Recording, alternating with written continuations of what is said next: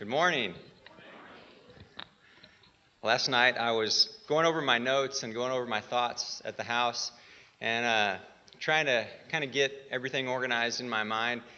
And I noticed all this noise in the house and I started paying attention. We were, we were actually spending the night at my mom's house and she has a piano. And two of the boys were sitting at the bench playing the piano. They were both playing the piano. I think they were both playing different songs actually at the same time. The TV was on and somebody was watching that. It was just really loud. I was like, okay. I tried to sit there for a while, kind of ignore everything, just focus on my thoughts, focus on the word. And after about 10 minutes, I was like, there's no way I can't do this. So I moved into the living room. So I sit down in the living room. It's kind of quiet. I can still hear all that other noise. And then in a couple minutes, Tanya and my mom, they, they didn't know. They came in, they sat down, they started having a conversation and talking. I was like, okay, that's fine. They're just having a conversation. And uh, then in a minute, here came one of the other boys, and he had a phone, one of the phones, Tanya's phone, and he, he turned it on and turned on some music and had it going really loud. And then, I don't know why, he came over and set it down right next to me. so the music was just playing right in my ear. So they're having a conversation the music, the TV, the piano. And I just realized that's it was it was a perfect picture. It kind of made me laugh to myself. I, I got up again and I moved to the kitchen and sat at the table, and it was kind of a, a, a visual picture of how my mind feels right now. I really think God put the book of James on my heart this week. And um, some really important things that I think are in here, but at the same time, I feel like there's all this stuff going on in my mind, and it's all jumbled up. So I want to ask all of us to pray together right now. And at the end of this lesson, this sermon, whatever you want to call it, if you have heard something that speaks to you, if the word comes out, if the message is clear, please give praise to God because in my mind it is very jumbled up. And so it will be a, a, blessing from the Lord. Whatever message comes out today will be, will be from the Lord. Father in heaven, please be with us this morning. Lord, may you be honored and glorified in our lives. May you be honored and glorified in our speech, in our actions, in our thoughts. Lord, please clear my mind right now. Loosen my tongue. May I speak clearly and openly. Lord, let the message and the words that you have today come out clearly. Help me to speak your words, your vision, your plan for us, for our church, for our families, for our homes, for us as individuals, for us as a community, and as a body, Lord. We love you and we praise you, and we lift up this time to you. In your Son's name, amen. So, in a minute, as, as I've done maybe one or two other times, I'm going to um, I'm going to ask you to maybe text a couple of responses to a couple of questions that I have. But I'm also going to say, um, so like I said, I want to I want to go through the book of James, not not through the whole book, but there are a few key points that I want to go over today.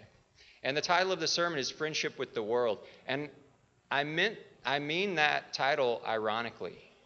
If you've read the book of James recently, you, you probably remember that that is exactly opposite of James's message. Friendship with the world is not what we are called to do. And there is a verse that we'll speak about that says, Friendship with the world is considered enmity towards the Lord. But I want to start off just giving a little bit of background on the book of James, just real quick. So, out of all the books of the New Testament, the book of James is most probably the first book that was written, the first letter. Out of all, all the books in the New Testament, it was probably the first one written, sometime between AD 47 and AD 60. People kind of argue back and forth, but sometime around in there. Now, there's one other book, Galatians, that was probably written around the same time. So we can't say for certain was Galatians written first or was James written first. But regardless, it was either the very first or the second letter out of all the books in the New Testament. So I want you to I, I, point that out because I want you to think about when you read the book of James, the New Testament did not exist. The, the Bible as this canon that we have here was not a thing. Even the Old Testament at that time was probably not completely compiled as we know it. The, the, the Torah, the, the first five books of the Bible, that was, that was definitely put together. Genesis, Exodus, Leviticus, Numbers, Deuteronomy, those were all together. And a lot of the prophets, those were put together. But the Bible that we have right now, That did not exist when James wrote this letter. So I think that's really important because some of the things that he talks about, we have to ask ourselves okay, what does he mean when he says that? And, and we'll get to that in a minute.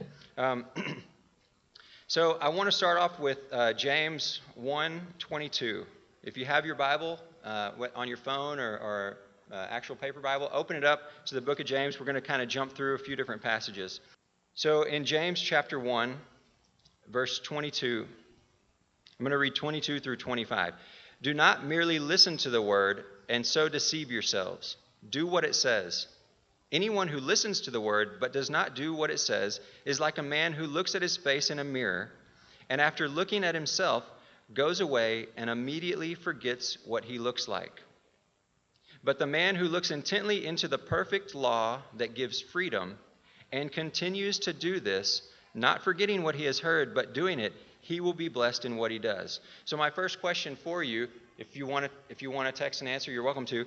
He says, "The man who looks intently into the perfect law that gives freedom." What law is he talking about? What does he what does he mean when he says the perfect law? Patrick, do you mind sliding that other one over? Does this work? Yes, it works.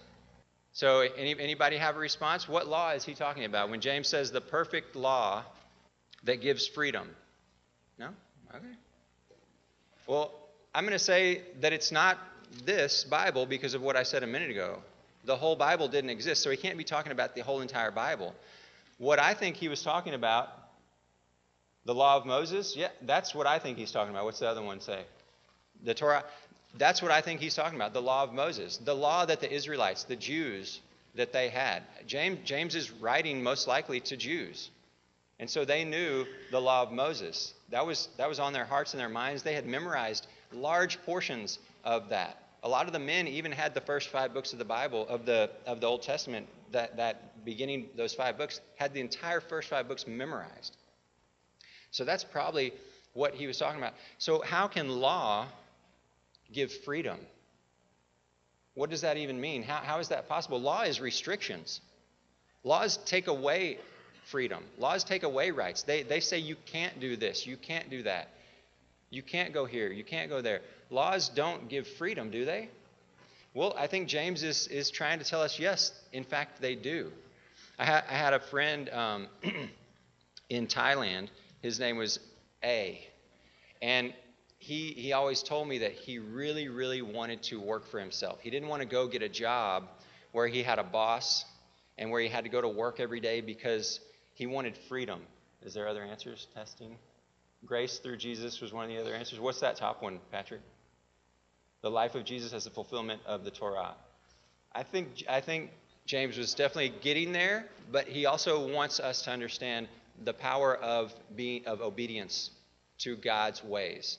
Um, so my friend A, he, he said he never wanted to get a job where he had a boss and he had to go to work because he wanted, he wanted freedom of being his own boss.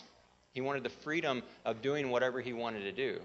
And so one day we were talking about that, and I was like, "So what do you mean be your own boss? Like, what do you want to do?" He's like, "Well, I don't know. I don't want. I don't even care if I make a lot of money.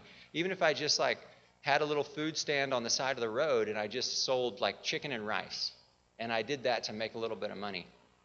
And so we kind of started talking about it, and I was like, "Hey, think about it.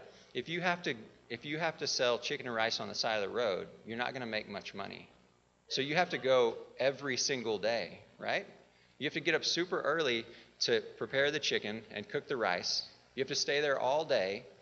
And if you ever miss a day or you take time off, people are going to think that you quit. People are going to think your shop's not there anymore and they'll stop coming. So you can't you can't stop doing it. You have to do it every day because you're not making much you won't be able to afford to not sell. So you're going to be working long, long hours every single day. You can never take a break. You can never have a vacation. That doesn't sound like freedom to me. And he was like, Oh, yeah, that doesn't sound like freedom. And what's interesting is that laws and restrictions, they do provide freedom because they give us direction in the right way, the right way to live, a way that is blessed, a way that is good, a way that is holy. And similar to A, wanting total freedom to do whatever he wanted, it actually restricted him. It actually would hold you back. So I, I want to go ahead and move forward um, to chapter 2, verse 4. Chapter 2, verse 4. Um, actually, no, we're, we're going to go. We're going to skip that one and go on to uh, verse 8. Chapter 2, 8. If you really keep the royal law found in Scripture, love your neighbor as yourself, you are doing right. So that, that passage, love your neighbor as yourself, that should be very recognizable to us. We, we recognize that right away. That's Jesus says when he's asked, um, what's, the, what's the most important law? What's the first one he says? Love, love the Lord your God uh, with all your heart, soul, mind, and strength, right? And the second one is like it love your neighbor as yourself. Does anybody know where that, that verse comes from? Love your neighbor as yourself? That's part of the Old Testament. So the, the Jews the Israelites who are reading this, this letter, they instantly recognize that from the book of Leviticus. Chapter 19.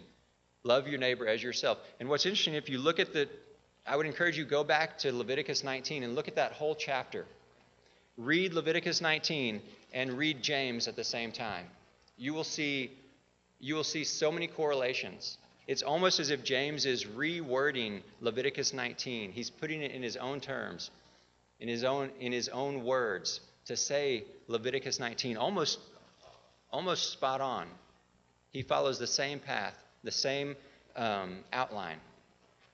And that's what he says love your neighbor as yourself. There's a, there's a story of a, a rabbi, Rabbi Hillel, who was a very famous rabbi who lived around the time of Jesus. And the story goes that a, a, a pagan, a non believer, came to Rabbi Hillel and he said, Rabbi, if you can teach me the whole Torah, if you can teach me all of the teachings of, of God in the amount of time that it takes you to stand on one foot, then I'll convert right now. If you can stand on one foot and teach me all of the Torah, I'll convert right now. I'll believe it. And Rabbi Hillel, supposedly, he replied, What is hateful to yourself, do not do to your fellow man. That is the whole teaching of the Torah. The rest is just commentary. Go and study it. For him, for this rabbi, that was the teaching. Love your neighbor as yourself. Everything was contained in that. Love your neighbor as yourself. But not just not just saying that, but then go and study it. Take action. And and that part James is saying the same thing throughout this book. He's not content. James is not content for us to just know and believe what God says. James is not content for us to just have faith. Right? James goes over and over. He says, Yes, faith is good, but faith without deeds is dead. There is no such thing. You have faith, I have deeds. Right? Show me your faith by what you do. So now let's uh, flip over to chapter 4. and this is where he starts talking about being a friend of the world. So in chapter 4, verse 4, you adulterous people, don't you know that friendship with the world is hatred toward God? Anyone who chooses to be a friend of the world becomes an enemy of God. So again, if you if you want to if you want to respond, what does that mean? Friendship with the world. What does that look like? And that might be a little bit longer response. And if you don't, if, whether you text to me or not, I, I want you to really think about that. What does friendship with the world mean? Let me read a couple of these other responses while we're waiting. Um, somebody said boundaries give protection. That's that's exactly right.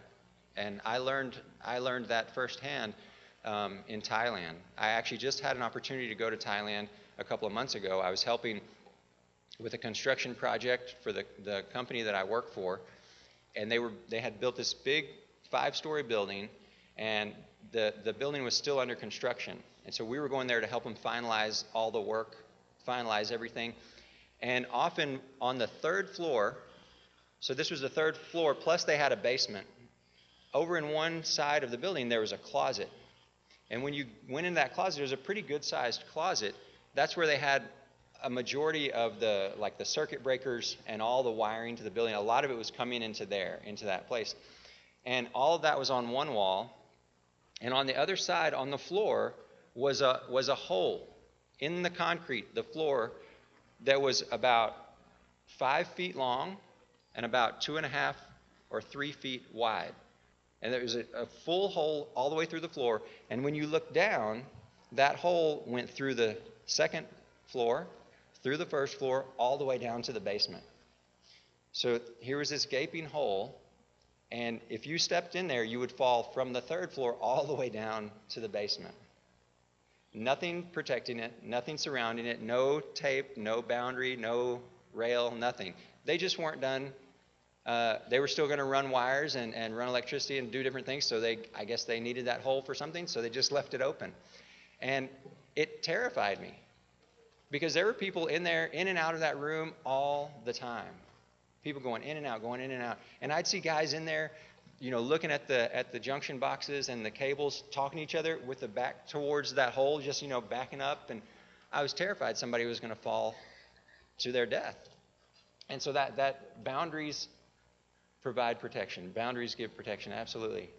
Uh, okay, friendship with the world, right there. Yeah, buying into the beliefs of the world. Friendship with the world, buying into the beliefs of the world. The next one living to please man and living for self. Okay, good. Next. Covenant unfaithfulness. Okay? Living in active sin, practicing worldly ways and things. Friendship with the world is putting value in what the world puts value in and participating in the, what the world holds as good or right. The world as a whole is not godly. Okay? Next. Choosing to make money, family, adventure your focus instead of God, okay? Placing the value of the world over God, okay? Idolizing self, all right? And bad company corrupts good morals. Friendship with equals friendship with the world. Friendships affect you. Yes. Can you go back to the one? I don't know who it was, but they used the word sin. I think it's Chambers. living in active sin.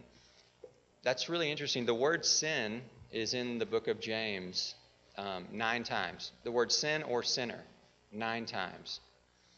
Which maybe doesn't seem like a lot, but I've noticed in our culture, in our society right now, I think people are very hesitant to use the word sin.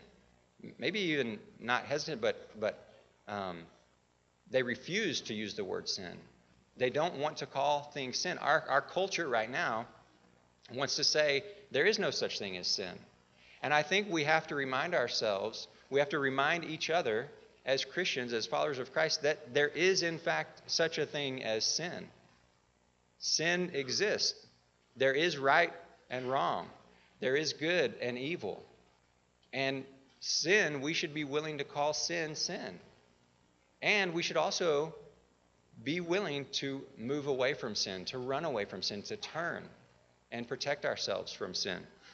I want to keep reading right here. You adulterous people, don't you know that friendship with the world is hatred toward God? Anyone who chooses to be a friend of the world becomes an enemy of God.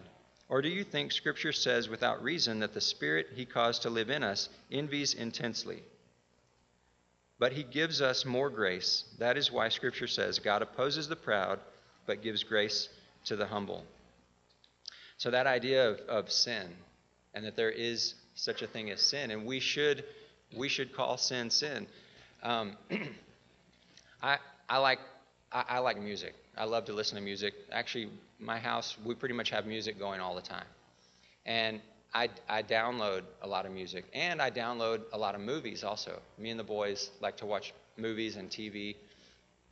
And so there's ways that you can get on the internet and pretty easily, without trying too hard, you can download any music and any movie that you want for free.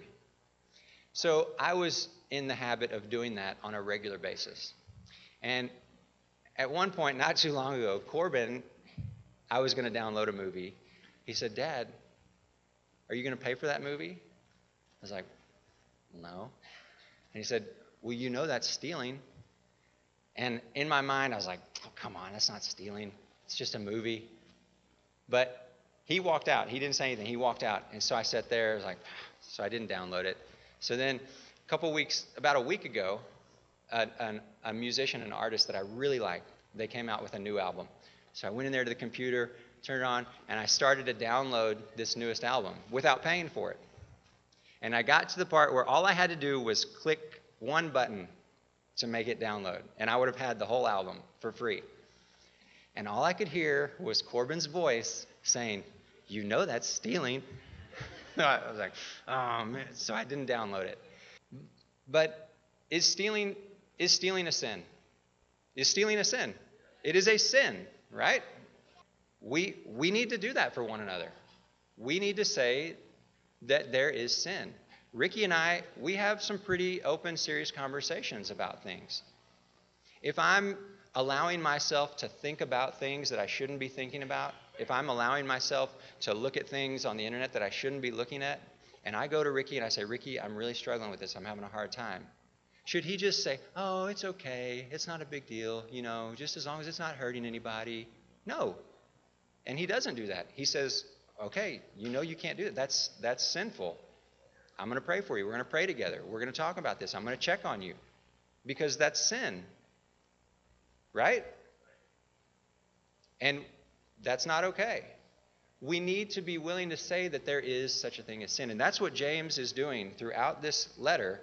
He is reminding us, he's reminding the people of the church that there is sin. And that it is way too easy to be influenced by the world. It's way too easy to become friends with the world. I think friendship with the world, all those things that people said is great. Friendship of the, in, of the world is based on humanity, not based on godliness. Living in such a way as to be prosperous in the world's eyes instead of living to glorify our Creator by loving Him and others before self. When I think of the word friendship, it's two ways, right?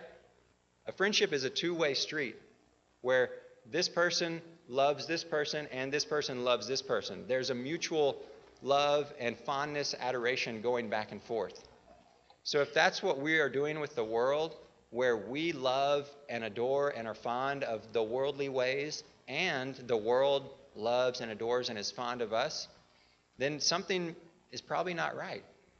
If we, if we love everything about the world and we're trying to build a relationship with the world, then that is enmity towards God because we are accepting and, and approving of, of a lot of sin. um, I'm going to keep reading verse 7. Submit yourselves then to God, resist the devil, and he will flee from you. Come near to God, and he will come near to you. Wash your hands, you sinners, and purify your hearts, you double minded. Grieve, mourn, and wail. Change your laughter to mourning and your joy to gloom. Humble yourselves before the Lord, and he will lift you up. That in verse 8, when it says, Wash your hands, you sinners, and purify your hearts. If you jump back to chapter 1 real quick, um, and that verse that I read a minute ago. Do not merely listen to the word and so deceive yourself. Anyone who listens to the word but does not do what it says is like a man who looks at his face in a mirror and after looking at himself goes away and immediately forgets what he looks like. So he's talking about the law, about being obedient to God, right? And it's like looking in a mirror and then immediately forgetting what you look like. And over here in chapter 4, he says, Wash your hands, purify your hearts. Remember, I told you he was writing to Jews? And when they read this, he's already, he's already following the outline of Leviticus 19. So they're thinking of all that stuff. Genesis, Exodus, Leviticus, they're thinking of that. And when he uses this phrase, wash your hands and purify your hearts, I, I think their minds went to Exodus. Do you remember all the rules and regulations that they had with the tabernacle and with the, the temple? They had to do all these different things. One of the things they had was a special basin and the priest had to wash their hands anytime they would go inside. They had to wash their hands. And we know that that wash basin, there was a very special wash basin. Does anybody know what? They, they made that from, from gold, but do you know where they got the gold to make that wash basin to wash their hands? Does anybody know? You can raise your hand. I'm sorry? Yes, but who? It was the Egyptian women and it was from their hand mirrors. The, the gold that they used to make that wash basin was all taken from the women's hand mi- mirrors.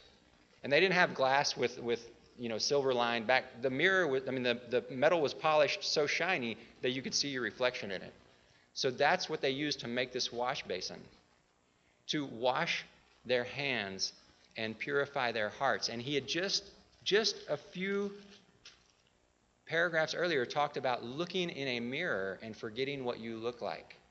When they read this letter, they couldn't help but think about that, about washing their hands in this basin made from mirrors, remembering who you are, being reminded, seeing your own reflection. What was it like for the priests when they would go to wash their hands and all they could see was their own reflection?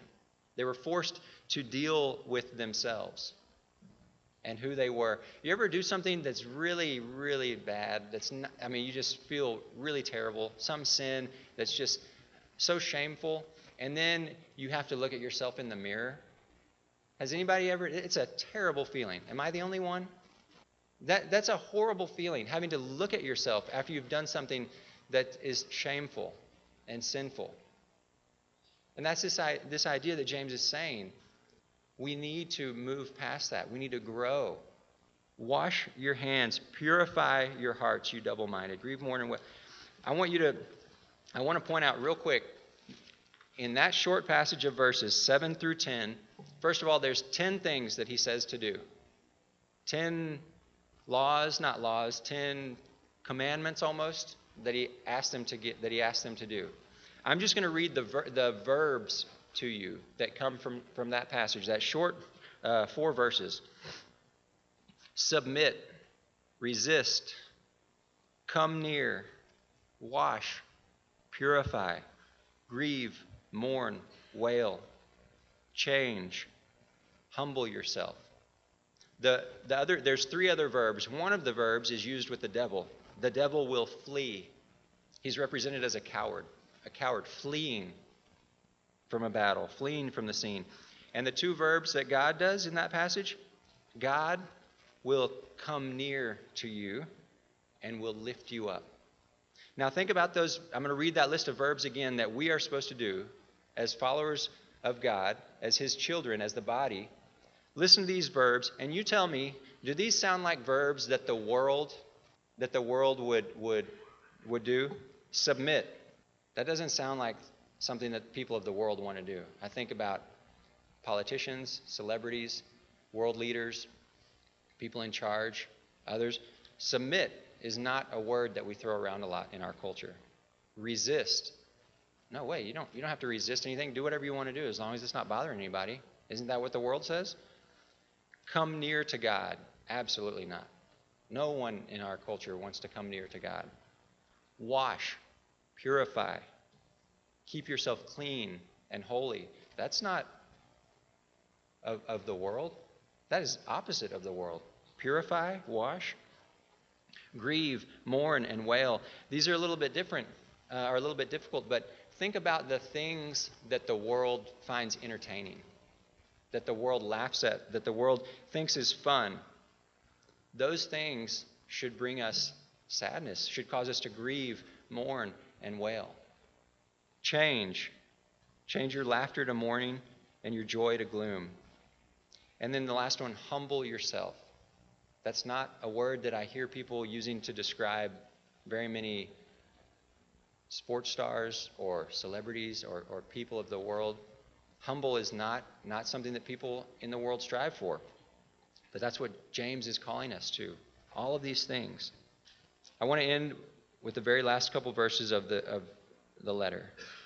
Chapter 5, 19 and 20.